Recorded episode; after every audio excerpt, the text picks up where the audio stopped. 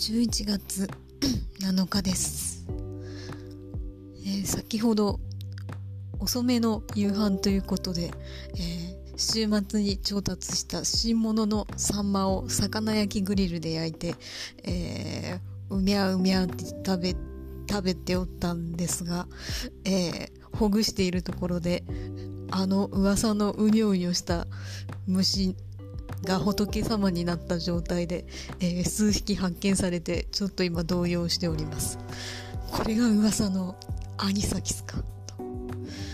本当にいるもんなんですね。で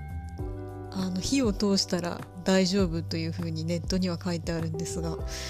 本当に大丈夫だったのかしらと、えー明日の朝とかのたうち回っていることになっていたらすごく辛いなと、えーちょっとビクビクしています、えー皆さんどうぞ私の無事を祈ってください。えー明日何事も、えーここに投稿がなければ、えーお察しください。